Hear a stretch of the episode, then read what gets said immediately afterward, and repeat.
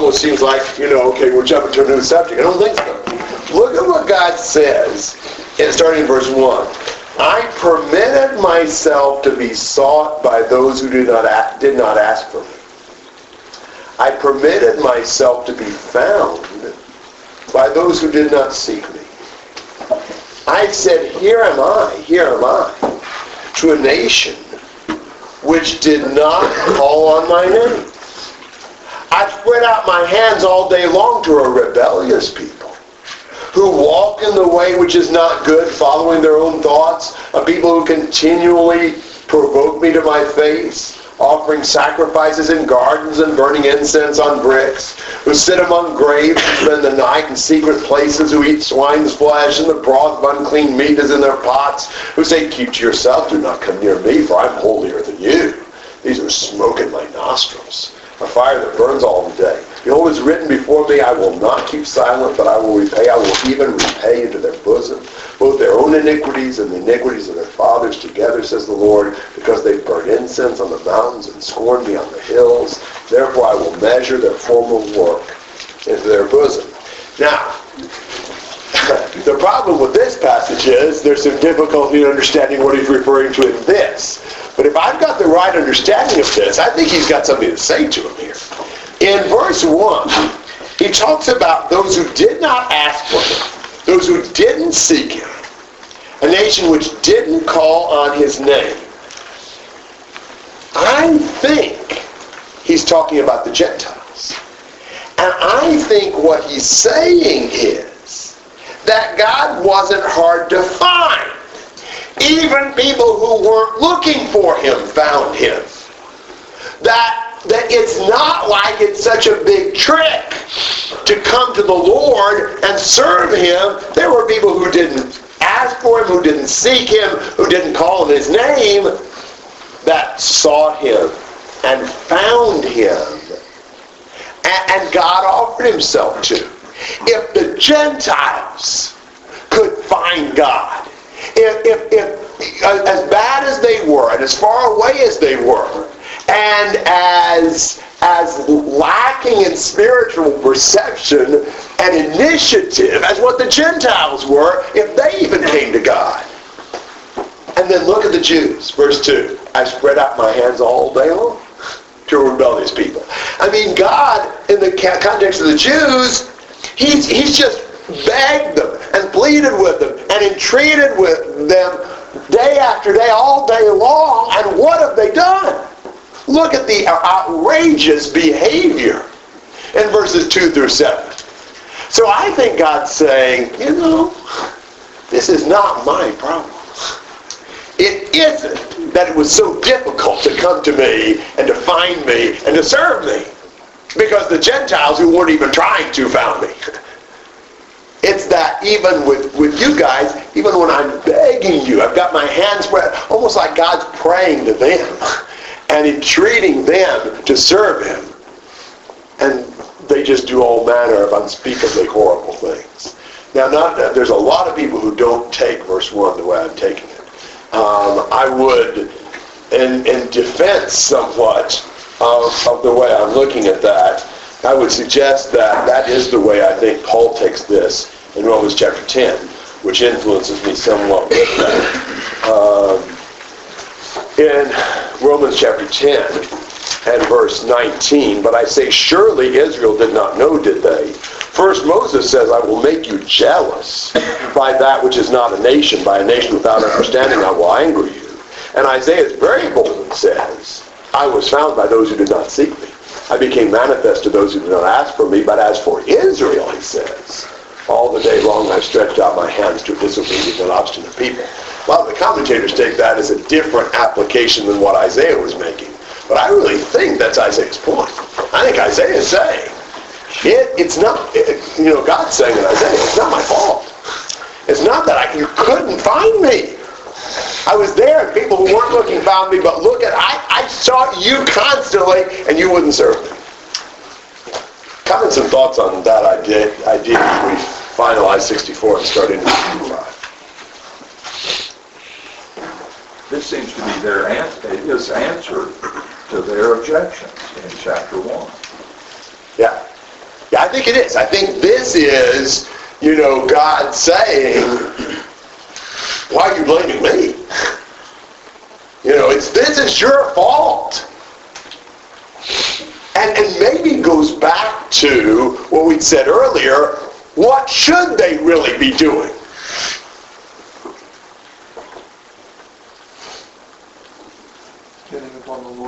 And repenting. Yeah, that would be nice. You know, how about straightening up your life? You know, I mean, look at the horrible things they were doing here as he catalogs their sins. What all do you see in this? What were, what were they doing that was pretty outrageous?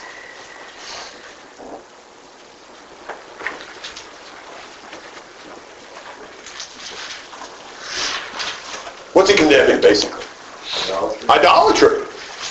Isn't that isn't that what he's really uh, really looking at here? Is their idolatry? They're you know they're they're doing all these ridiculous things. You know, he says. I mean, look at three. The people who continually provoke me to my face, offering sacrifices in gardens and burning incense on bricks. You know, what's our expression for provoking me to my face? What do we say? Spit in their face. Spit in their face or just being in their face? You know, we kind of use that, yeah, you know, do something in their face. It's like, you know, just kind of almost right up there, you know, just taunting, just, just really, you know, coming right up to them and just defying them, just challenging them. Yeah, I think that's what God's saying. And you, you're just right up in my face, you know, sticking your tongue out at me. I mean, that's the way it looks to God when they offer sacrifice in the gardens. Now, sacrifice in the gardens, what would that involve? Where should they have offered sacrifices? Only the temple. And, you know, even in the very first chapter of Isaiah, in chapter 1, verse 29, he talks about the oaks and the gardens where they were offering idolatrous sacrifices. So I think that's what he's got reference to, the idolatry. And uh, burning incense on bricks. What's wrong with uh, burning incense on bricks?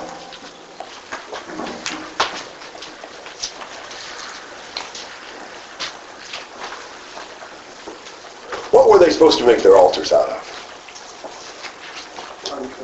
Uncut stones. Exodus 20, 25, for example, says that. Uh, Deuteronomy uh, 27 and uh, verse 5. You shall build there an altar the Lord your God, an altar of stones. You shall not wield an iron tool on them. You shall build the altar of the Lord your God of uncut stones. So they were they were offering sacrifices to idols on, on altars made of unauthorized material. How would God feel about things like that? He wouldn't like it. right? You know, I mean, God wants us to treat him as holy. They aren't concerned about that. You know, look at what they were doing in 4. What do you see? What's wrong with their behavior in 4 and 5? 4 especially. unclean Yeah.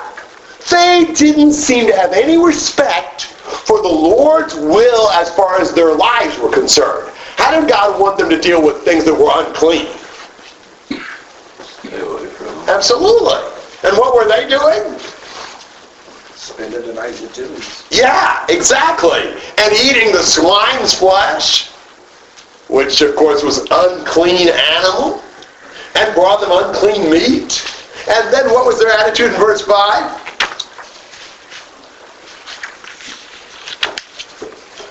Don't tell me what to do. Yes. Whoa. Isn't that outrageous? As if they're, we're, we're better than you are. It's bad to be prideful. It's really bad. It's even worse to be prideful when you have nothing to be prideful over. You know, this is just really, you know, an outrage. Look at, do you see the contrast between 2 and 5? In 2, I've spread out my hands all day long to a rebellious people. So that's God all day long begging and treating, almost like he's praying to them. And then in 5, this, this fire of, of, of incense and sacrifice to the idols is a fire that burns all the day. God constantly entreating them, then constantly defying him. How would you feel if you were God and you heard what they had to say in the end of chapter 63 and then 64?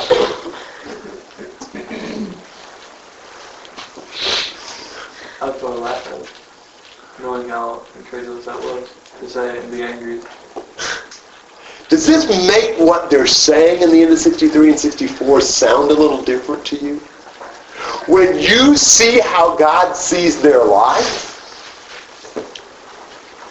you know, what, what if you heard a, a kid, you know, apologizing to his parents and, and saying, now, now will you do this, now will you do that? And you knew what their lifestyle was. You knew how they were just continuing to defy every rule their parents ever made. You know, and, and would that kind of make you feel a little differently? about their requests and, and about, you know, even about their confession of their sins. I mean, if you were really grieved about your sins, what would you do? Change. You'd change, wouldn't you? I mean, you know, what if what if you hear somebody confessing and continuing right on in their sins? Doesn't it call into question the sincerity of the confession? Thoughts? I wonder, uh, we're talking about the Israelites here, but I guess what I'm trying to say, I wonder is how often does God give this way towards us in our day-to-day lives? Uh, how, how uh, for lack of a better word, hypocritical are we? Um, a lot of time not even realizing it. Uh, I don't think the Israelites were waking up that morning saying, let's be hypocrites today but rather they just were so unwise, as many of us are today. Four and five especially really remind me of Zephaniah chapter one. Um, in verse five, the Lord's talking to Judah, and it says, "Those who worship the host of heaven on the housetops, those who worship and swear oaths by the Lord, but also who also swear by Milcom." Talking about the hypocrisy of them. They were serving these idolatrous gods, supposed gods, and then going to God, the real Lord, whenever they needed Him, just kind of going back and forth depending upon the situation. And I can't help but wonder if we don't do like Patrick was saying, it's the same thing today with our own gods. You know, when everything is going fine, we go back to our whatever you name you name it, you know, money, whatever it might be. Whenever things get tough, we turn back to the Lord. I mean, the hypocrites that, that Judah and Israel once were. And I wonder about, you know, what about linking that idea up with something else we said earlier? when, when our confession is not really accompanied by genuine and profound grief, then it's so easy for us just to continue right on in our sin, even as we're confessing, because it's mostly just saying it. It's not really humbling ourselves and grieving our sin. If you grieved it more sincerely, wouldn't you be more motivated to change it? And I think about things in my own life where I have confessed over and over again, and I've asked for forgiveness over and over again, but I've done it lightly. I've done it sort of mechanically. I've done it because I didn't want him to hold it against me, not because I was grieved for what I've done. And when I'm not grieved for what I've done, when it didn't really bother me, it wasn't hard at all just to continue right on in the sin, even as I was confessing it. Look at what he says in 6. Behold, is it written before me? It kind of reminds you, in, in Isaiah 4, he talks about, you know, the writing of the names in the book of life. Well, God's also got a writing of the acts of the wicked. It's written before me. I will not keep silent but I will repay. Now, interestingly, they wanted God not to keep silent, but to come down and do something. Well, they'll get what they want. God's not going to keep silent. He's going to come. But it's not going to be for what they want. I will even repay into their bosom. Both their own iniquities and the iniquities of their fathers, because they burn incense on the mountains and scorn me on the hills. They provoke me everywhere they've gone. Do you think that God's going to come down and save them? God's going to come down all right, but it's not going to be to do what they thought he was going to do. That's a really, I think this is, if we understand it this way, I think this is a really powerful message for us in terms of how do we see God and what's our relationship with God like. And are we just viewing God as sort of a vending machine to dispense forgiveness, salvation, and other blessings in exchange for us putting in the coin of some proper words? Now, What's helpful to you when you realize you've done something really wrong and you don't feel probably how wrong it was and how despicable it was to God, yet you know you should do something about it? What are, what are some helpful things, I guess, for us to humble ourselves and That's a good question. How can we come to grieve our sins more like we ought to? One thing I would say is developing a more personal view of God and seeing how much God is hurt when we sin. You know, if this is just kind of a mechanical book thing, it may not create as much grief in us. But when we look at what God has done, how much he loves us, how much he really cares for us, and we understand the depth of his grief when we sin, that may help. What else could? What else would help us to grieve our sins more, more properly? Shay. kind of what that you were saying, but thinking about how people hurt you in the past, applying that to what you could do to the Lord and do to the Lord. That's good. Other thoughts? That's pretty practical to think about. Yes, Anita. We don't confess our sins to each other because it embarrasses and uh, shame us, but we will confess them to God without that embarrassment and shame. So maybe confessing them to each other, or at least thinking about how I would feel saying this to another person, would help us to feel the shame we should. Yeah, I think that's a very good comment. I do think confessing to others is a key part of this. But isn't it interesting? Probably most of us feel this way. Is it easier for us to confess our sins to God than to confess our sins to each other? And why? What does that say? You're much bigger than God. Yes. Yeah, I, I think people seem more real to us than God. Uh, you know, I really, I almost think it ought to be the opposite. You know, I mean, let me say this. Would it, is it easier for you to confess your sins to somebody you know has messed up a whole lot in their own life? Or is it easier for you to confess your sins to somebody you see as being really righteous and spiritual? Hmm. It's easier for us to confess them to which? The ones that we can look. Yeah, absolutely. It's easier normally in human relations to confess to somebody you know has messed up even worse than you have. So why should it be so easy for us to confess to God? I think because we don't see God as being that real.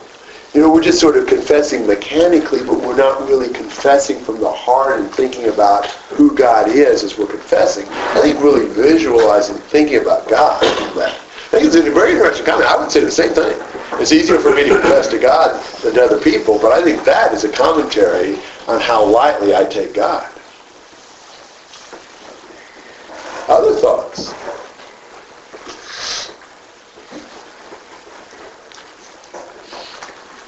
So I think this is kind of a whole section, probably from about 63.7 down to 65.7. Uh, and what we see is they wish God would help them out and bail them out, but they're not really serious about about their sin. Um, I might also, one other passage I'll notice, in 65.6, I will not keep silent. Look at the end of 64. Will you keep silent? They didn't want God to keep silent, but they probably don't want him to speak the way he's speaking in 65.6. If you ever wanted God to come and answer you, but you probably didn't want the answer he was going to give. Uh, you know, when you ask for God to come down and intervene and all that, you might better be careful about that. All right, anything else through 65.7? Good discussion. Okay. Would somebody read uh, 8 to 16?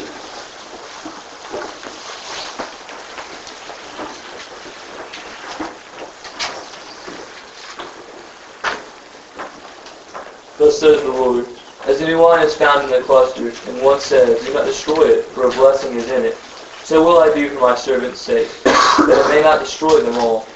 I will bring forth descendants from Jacob, and from Judah an heir of my mountain. My elect shall inherit it, and my servants shall dwell there. And Sharon shall be a fold of flocks, and the valley of Achor a place for herds to lie down, for my people who have sought me. You said 16, right? Yes. But you are those who forsake the Lord, who forgot my holy mountain, who prepare a table for Gad, and who furnish a drink offering for Meni. Therefore I will number you for the sword, and you shall all bow down to the slaughter. Because when I called you did not answer, when I spoke you did not hear, but did evil before my eyes, and chose that in which I do not delight. Therefore says the Lord God, Behold my servant shall eat, but you shall be hungry. Behold, my servant shall drink, but you shall be thirsty. Behold, my servant shall rejoice, but you shall be. Behold, my servant shall sing for joy of the heart, but you shall cry for sorrow of your heart, and wail for grief of spirit. And you shall leave your name as a curse to my chosen, for the Lord God will slay you, and call his servants by another name. so that he blesses that so that who he blesses himself in the earth shall bless himself in the God of truth and he who swears in the earth shall swear by the God of truth, because the former troubles are forgotten, and because they are hidden from my eyes. I really think this is a key passage in this section, and to some extent a key passage in Isaiah, really helping us kind of put everything in its proper place. In verse 8, 9, and 10, what is God going to do to bless them?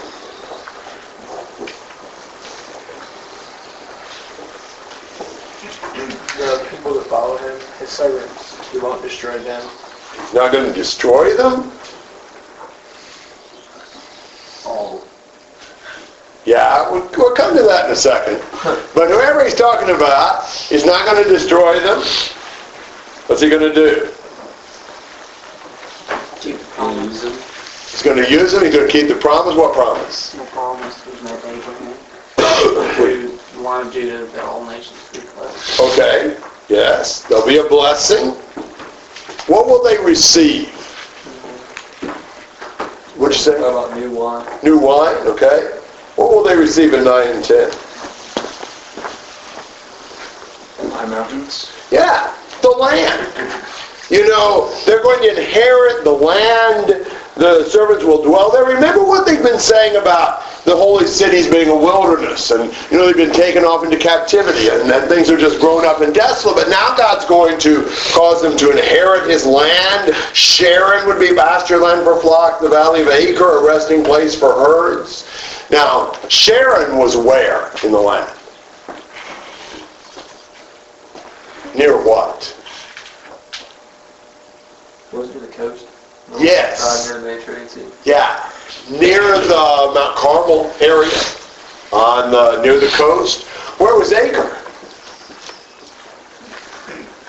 On the other side near the Jordan? Yes. Remember, we associate Achor with what area?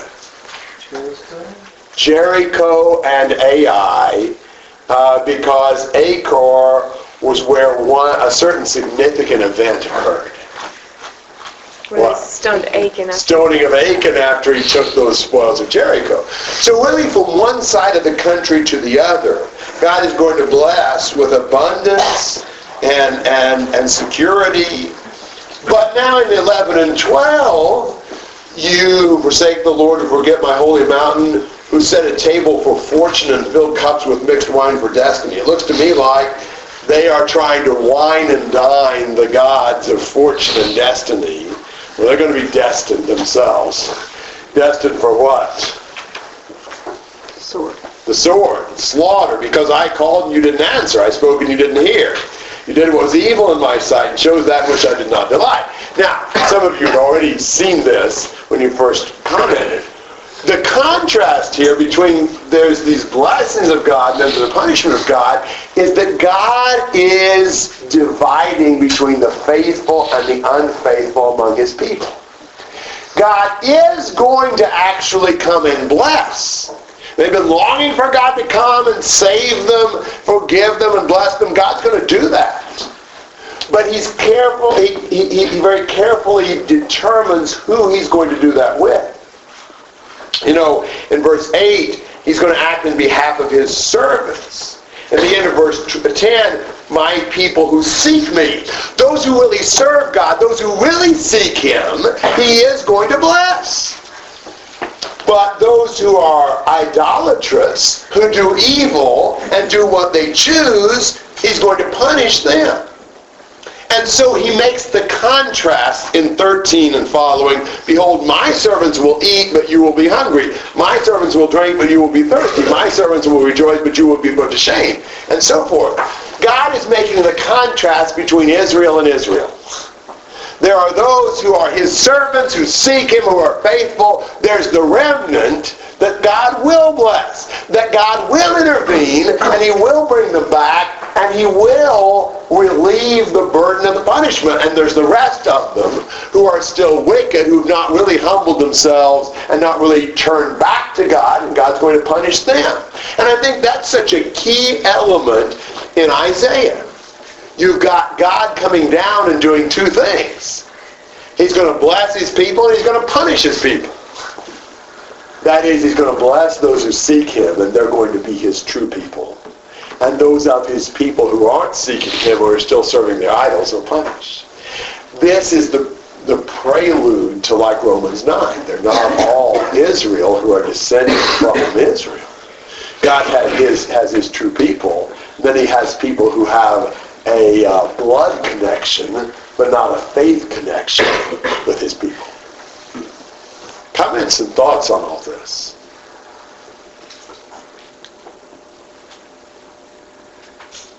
Yes, Shane.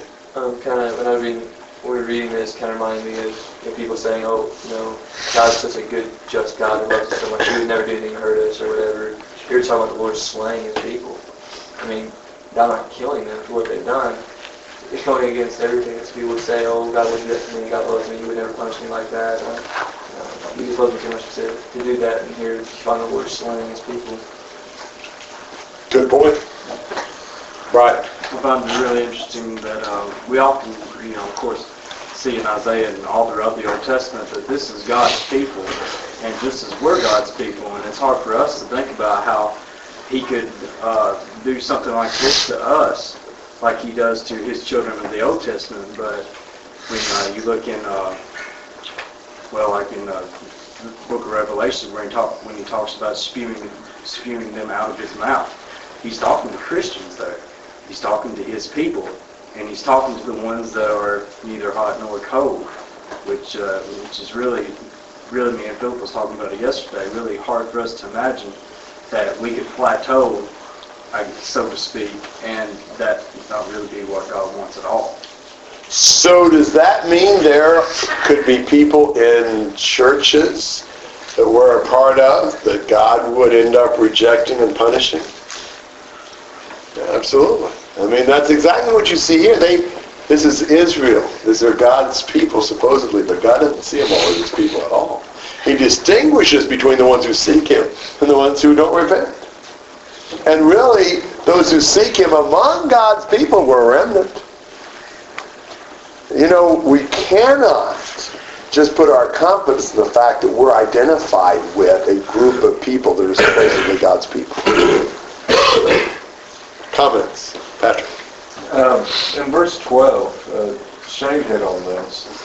But when it says, and you shall bow down to the slaughter, when I think of the word slaughter, I think of an animal being killed. I think yeah, uh, just an animal uh, being cut up for its meat. And God's talking to his people. He's saying this. in a sense that appeals to me as you are like the animals that you kill for food. And that, I think if we have a problem seeing God's attitude towards sin, that when we see phrases like, uh, well, here we see the word slaughter. When we see that, I think that should put in our hearts what God's attitude is towards sin. Amen. Good point. He's going to punish. Other comments? Okay. Well, we transition now to the blessings for the faithful remnant. So chapter 65, verses 17 to 25.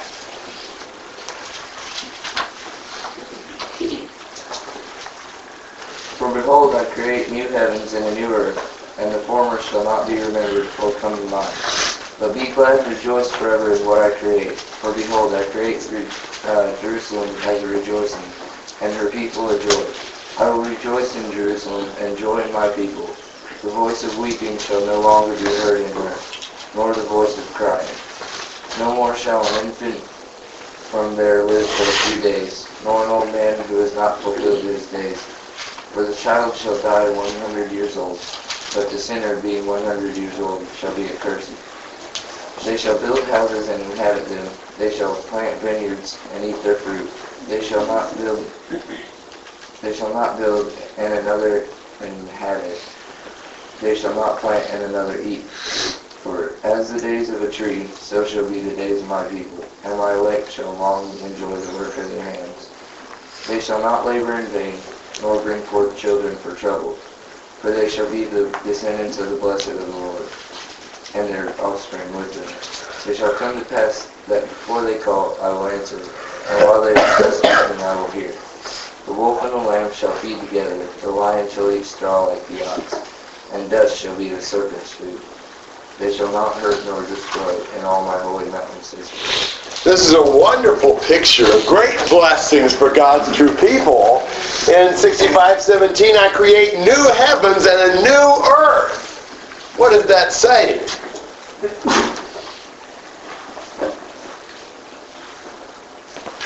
The order of things, ideal situation that God. Yes. A whole, what does the New Testament say? A whole new creation.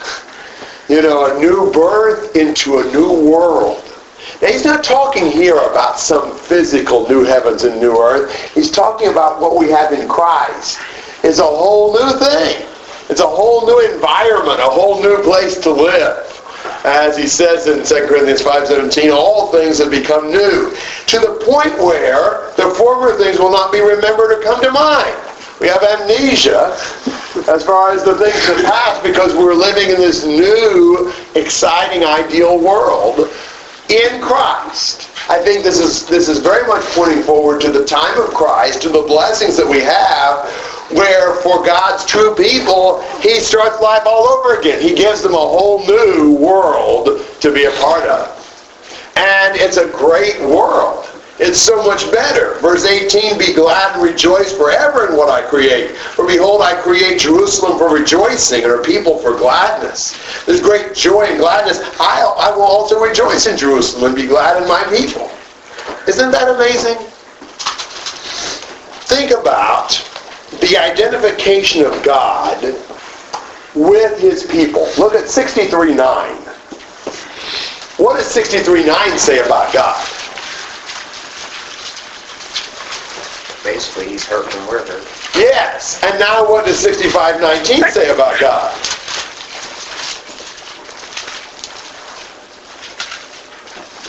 Rejoices with we rejoice. Yes. God is so compassionate and identifies himself so much with his people that when we're afflicted, he's afflicted.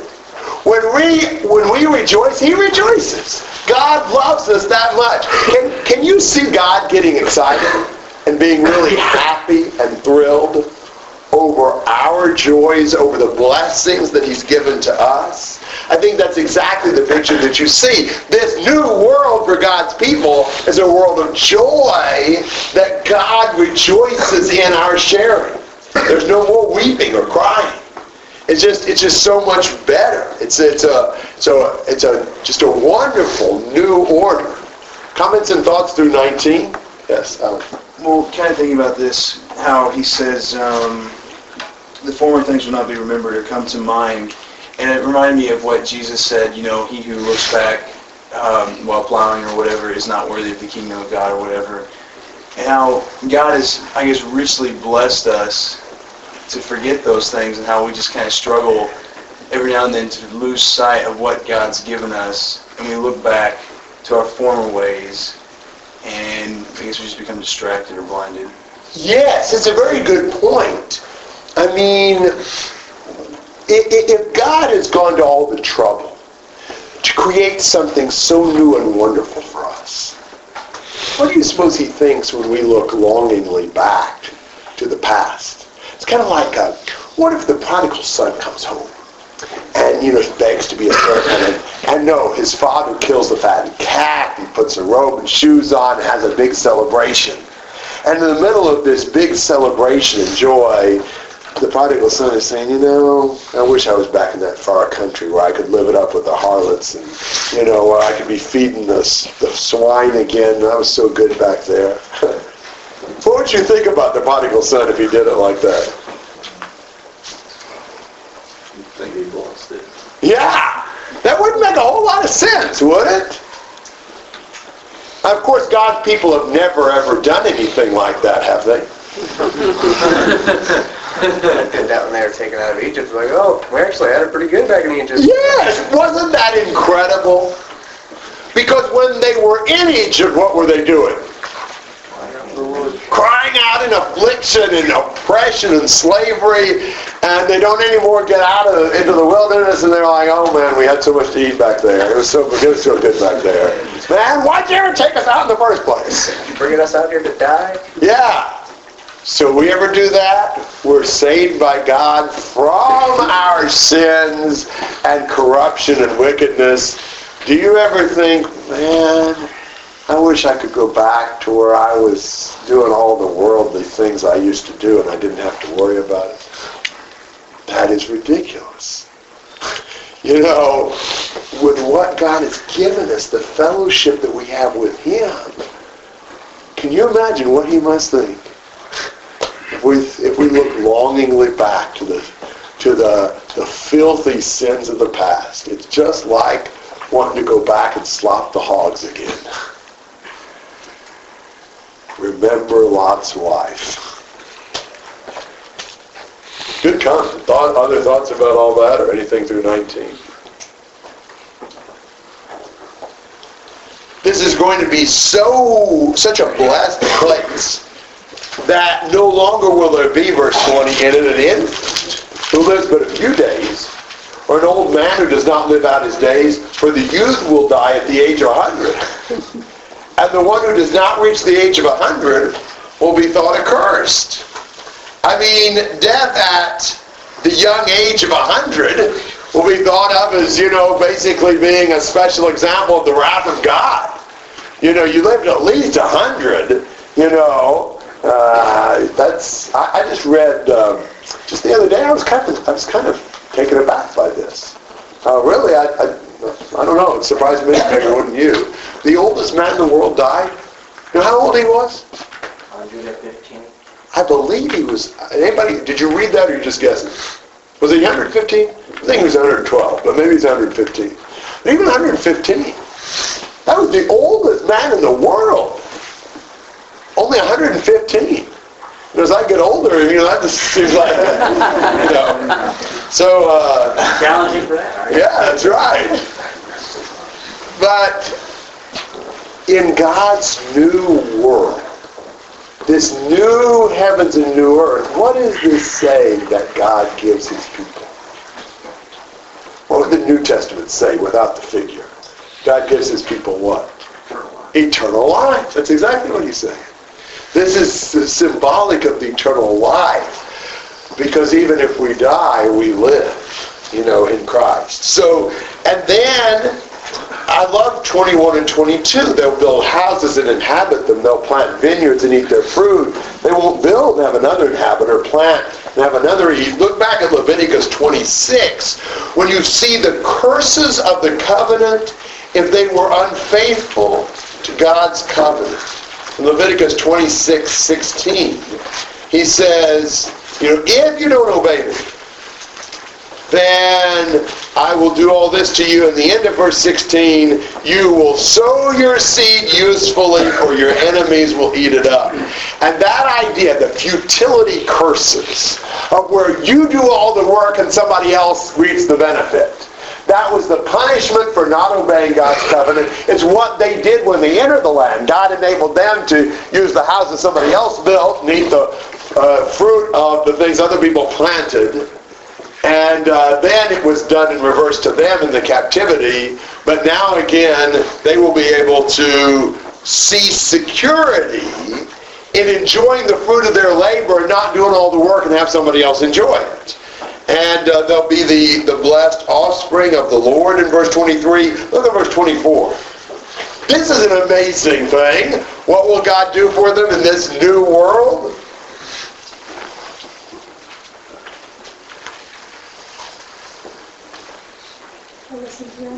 When? Before they even call. Before they even call. That's pretty incredible. You know, a God that answers before we ask. You know, uh, I will come to pass that before they call I will answer, and while they're speaking I will hear. Um, think about God's side of some of these things. When we pray and make certain requests of God, and he answers those prayers. Sometimes God answers in ways that you can tell that he had to already be working to bring about that answer before the prayer was ever offered. You know, because some things are in place that enable the prayer to be answered that God had to put in place before we ever prayed the prayer. You know, God's providence in answering our prayers has been working long before we ask them. That's a pretty amazing thing. You know, to, to see how God is already pre-hearing our prayers and pre-setting things up to where the answer will be there. That's so much responsiveness on God's part. Thoughts and comments about that? And then look at verse 25 the wolf and the lamb will graze together reminds you back of chapter 11 and the ideas of the peace and harmony between diverse people that in Christ are brought together. Ephesians chapter 2, where uh, the preaching of reconciliation and peace between God and man, but also between man and men, like the Jews and the Gentiles. You know, uh, you've got you've got perfect harmony that God establishes between diverse people, between the predator and the prey. The lion will eat straw like the ox. Is that is that unusual to see a lion eating straw? Why would that be unusual? Lions are predators. Yeah, they're carnivorous. They don't eat straw, but they do in God's order of things. You know, he changes the nature of the lion to where he's no longer erect. You know, God changes our nature. We may have been strifeful, contentious, self-willed people, he makes us peaceful and harmonious and compassionate and loving. And uh, dust will be the serpent's food. Uh, the idea of dust being your food. Could it have something to do with, in Genesis 3, where it talks about death, dust being on the serpent's belly? Yes. I think the serpent here, we go back to Satan's use of the serpent in the temptation, the curse placed upon him. I mean, what was the basic curse on the serpent himself? Yeah, he's crawling the ground. I'm assuming that means that prior to that curse, snakes had legs. But, you know, now they're, they're wiggling on the ground and eating the dust. It implies the idea of defeat. You know, that, that they have to eat dust. And so God's going to defeat the serpent, defeat the curse, and bring blessing for his people. They will do no evil or harm in all my holy mountain, whether it's serpent, lion, or whatever, God is going to bring security for his people. I mean, this picture is an incredible picture, and it's really referring to the blessings we have in Christ. And I said this earlier, but when you come to Isaiah and you see these blessings, you imagine what the Jews of Isaiah's day would have thought when they read this. They would have thought, oh, this is so awesome. I can't wait. Oh, I hope I'm still alive to see this. It would be so exciting. And we are the recipients of this exciting blessing, and we may ho-hum. You know, we don't appreciate it. We don't value it. So we really need to, to come to see the blessings we have in Christ the same way the Jews would have who would have read a passage like this. Comments and thoughts on all this, Larry? Yeah, one thing about this is that, and this is maybe a little bit off the subject, but um, one of the real challenges of people in the religious world is they look at this language and many times they take it literally. And just like when you get to Revelation, you're looking for a thousand year reign of Christ, and you're looking for the true battle of Armageddon, and they made some of this literal. And really is the symbolic language that pictures these rich blessings that we have in Christ. And it just really, um, um, really misunderstands just studying Jehovah's Witnesses and some of the applications they make of some of the passages really twist um, you know, like some of the Jews too, when you talk about them looking forward to these blessings, they were looking forward to physical blessings in the sense of, and that was their view of Christ and the kind of Messiah he would be. So they had a distorted view of, of this. Good point. Yes. There are people who think this is going to be fulfilled literally, and they miss it. Uh, a, because they're not spiritually focused enough as they read the Bible, and B, because they miss some clear passages. One thing that I would suggest you do about that, look at Isaiah 11 for a minute. Isaiah 11 is the same context. Look at Isaiah 11, verse 6, verse 7, verse 8. It's saying the very same thing, talking about the wolf and the lamb dwelling together, uh, talking about the cow and the bear grazing together, talking about the lion will eat straw like the ox, and, and uh, the child will be able to play with the snake and all that. Look at 11.10. Then in that day, the nations will resort to the root of Jesse, who will stand as a signal for the peoples, and his resting place will be glorious. In that day, the Gentiles will come in, and that passage is quoted by Paul in Romans 15 as applicable to his day in the bringing in of the Gentiles. So the fact that this picture in Isaiah 11, parallel to Isaiah 65, even has a verse that says in that day, and Paul says that applies now is a divine commentary on the time frame of the application of this. Well, clearly now you still have to keep the lions caged up in the zoo, so we're not talking about, you know, a literal change in the nature of carnivorous animals. We're talking about spiritual applications to change in the nature of carnivorous people who are biting and devouring each other. Alan. What did you say that was? That's Romans 15, 12. But people do miss this a lot. It's, it, it's also interesting, you know, when you use figurative language, then it depends on the figure.